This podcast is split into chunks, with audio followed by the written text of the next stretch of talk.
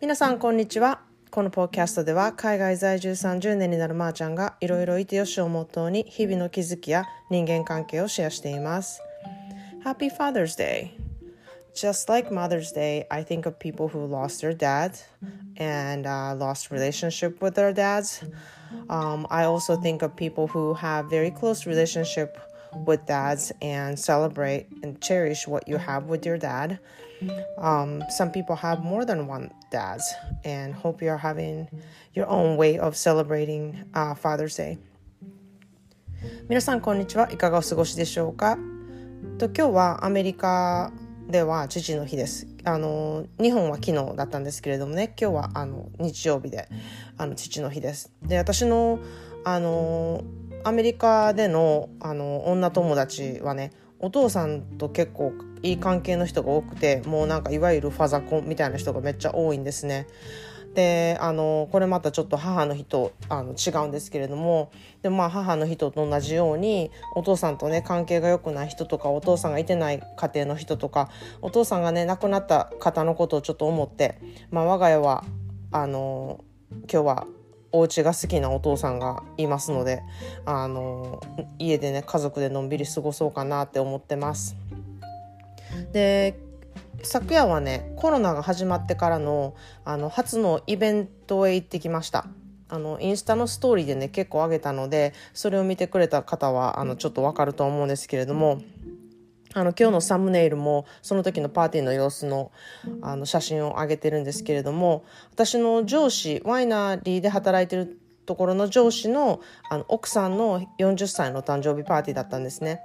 でアメリカでは40歳って結構大きなお祝いをするのがお決まりなんですがあの数年前にも上司の40歳のお誕生日会がねワイナリーであってちょうどコロナ前にあったんですね。でまあそこに行ってたりもしたんでなんか何かと知らぬ間にね夫婦でなんかこう上司夫婦とお付き合いする仲になってきたなっていう感じがあのしたんですね。であの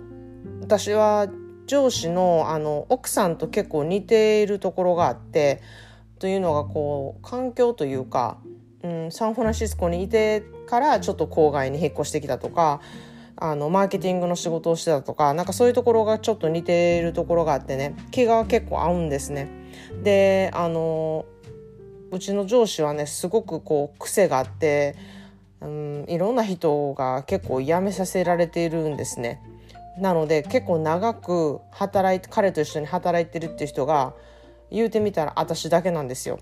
なのであの、うん、昨日行った時もあのワイナリーから来てるのは私だけだったみたいな感じだったんですけれどもまあなんかこの上司とねお仕事をしていると日本人で良かったなって思うことが私多いんですねまあちょっとアメリカナイズされてる日本人ですけれどもなんかこうアメリカ人要素をね多く出すと結構嫌がるあの人だなっていうのを私ちょっと感じていてだからこういろんな人が辞めさせられたんだなって思うんですね。あの彼はすっごい細かいんですよ。でそういうところがちょっと日本人のね細かいところにすごく似ていてあの私はめちゃめちゃ大雑把でねあのそういうところがちょっと、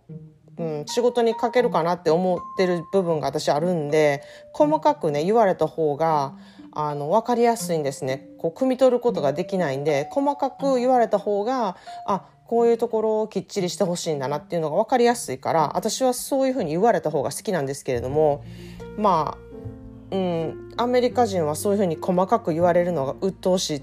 自分は一生懸命やってるのにみたいに思う人が結構多いと思うんですね。まあ、これも言っちゃうとね偏見なのでこう、まあ、いろんなアメリカ人がいて細かいあのことをすごく気にするアメリカ人もすごくいるのでこう一概にみんなそうっていうことではないんですけれども、まあ、一般的にあのそういう人が多いですね。日本人で一般的にあの結構細かいところまで気を使う人が多いっていう感じでアメリカ人はどっちかというとめっちゃ大雑把な人が多いみたいな感じですね。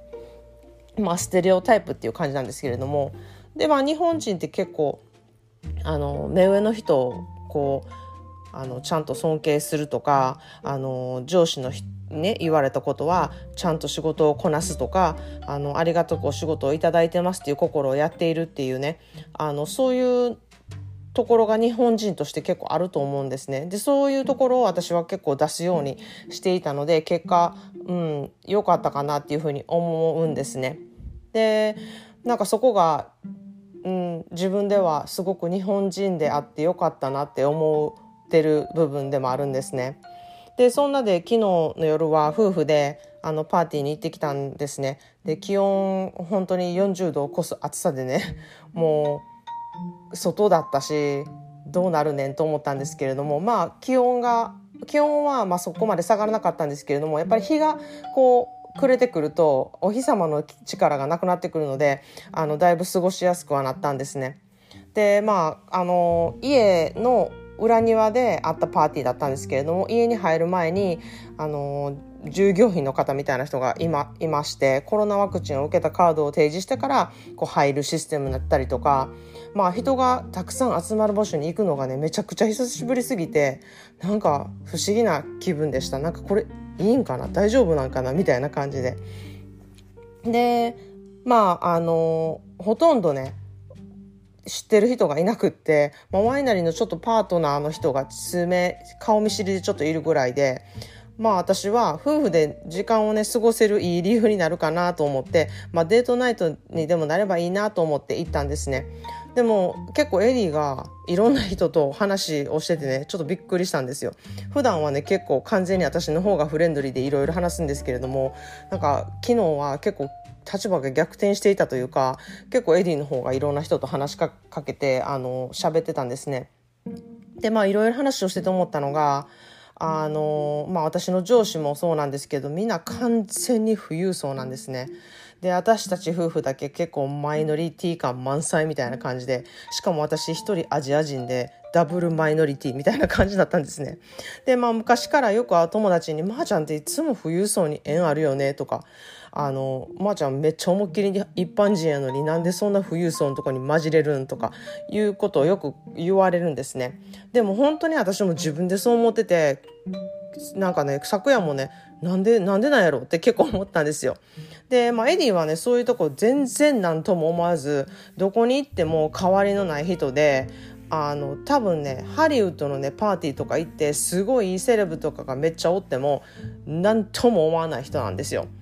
でまあ私はどっちかというと結構まあミーハーにもなりますしうわすっごいこんな人がいるんやとかいやすっごいパーティーとかめっちゃそういうふうに思うんですけど一応あの冷静にはなっているんですね。あのそういうキャピキャピした感じに見せないように すっごい振る舞ってます。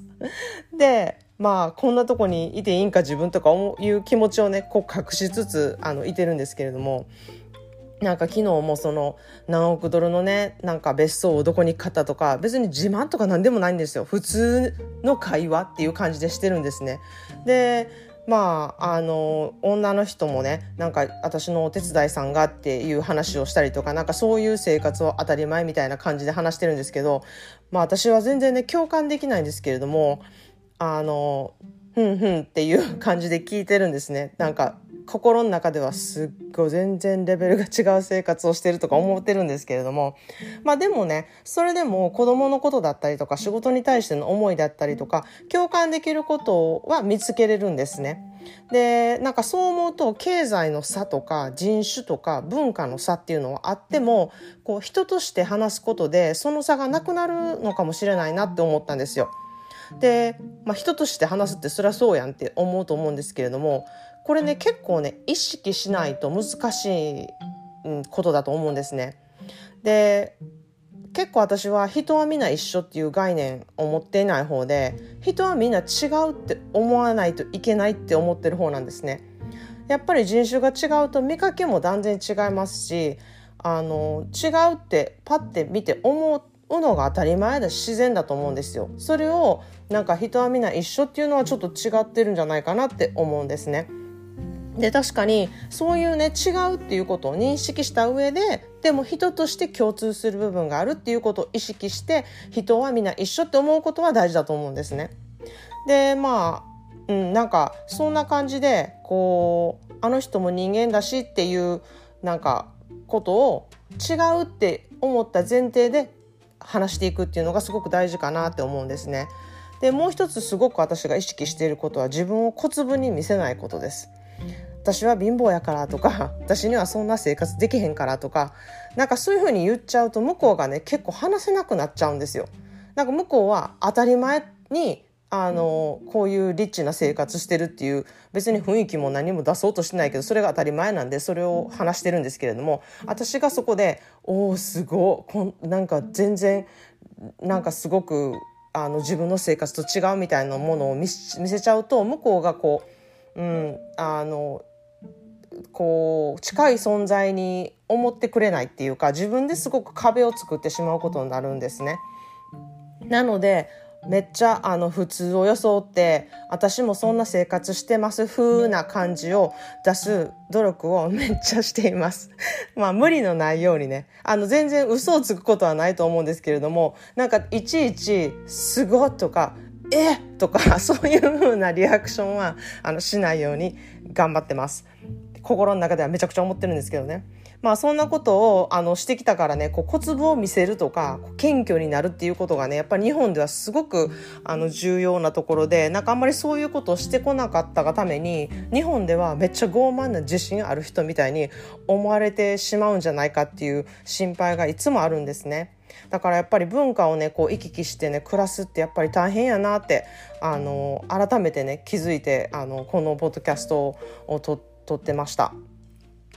でもねやっぱりそういうことをねこううまくこなせるねかっこいい人にねあのなりたいなって私は思っているので次はそこのステップだなっていうふうに感じています。ということで皆様も今日もあなたらしい一日をお過ごしください。Thanks for listening and have a great day.